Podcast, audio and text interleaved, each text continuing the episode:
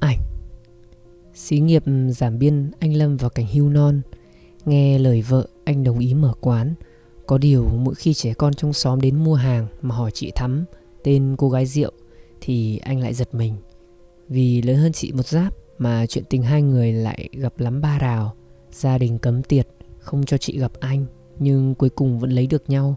Khi ấy anh có cái mẹo hay, Nhờ trẻ con đến mua hàng nhà chị, Bí mật trao thư không gặp nhau nhưng vẫn vững tình hình. Giờ, ngẫm chuyện xưa, Anh cười một mình. Tâm đắc câu, Có tật giật mình mà cổ nhân đã dạy.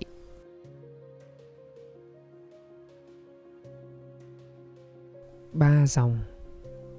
Làm việc ở một cơ sở từ thiện, Thỉnh thoảng anh phải nhận xét những đứa trẻ sắp chuyển ra lưu xá. Phần nhận xét luôn chừa một chỗ để dành ghi lý lịch đứa trẻ. Đúng ba dòng. Bao giờ những dòng này cũng là những dòng đau buồn của kiếp người. Ba dòng là quá dài để nhắc lại một nỗi đau.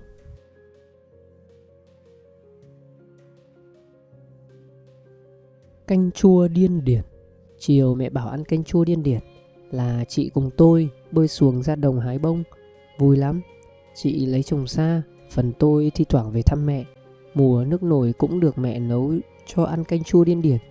Nhưng bông mua ở chợ Nồi canh bây giờ không phải mẹ nấu không ngon, Nhưng thấy thiếu thiếu Thiếu sự đầm ấm của những lần cùng chị, Bơi xuồng đi hái bông, Về để mẹ nấu canh chua, Cả nhà cùng ăn.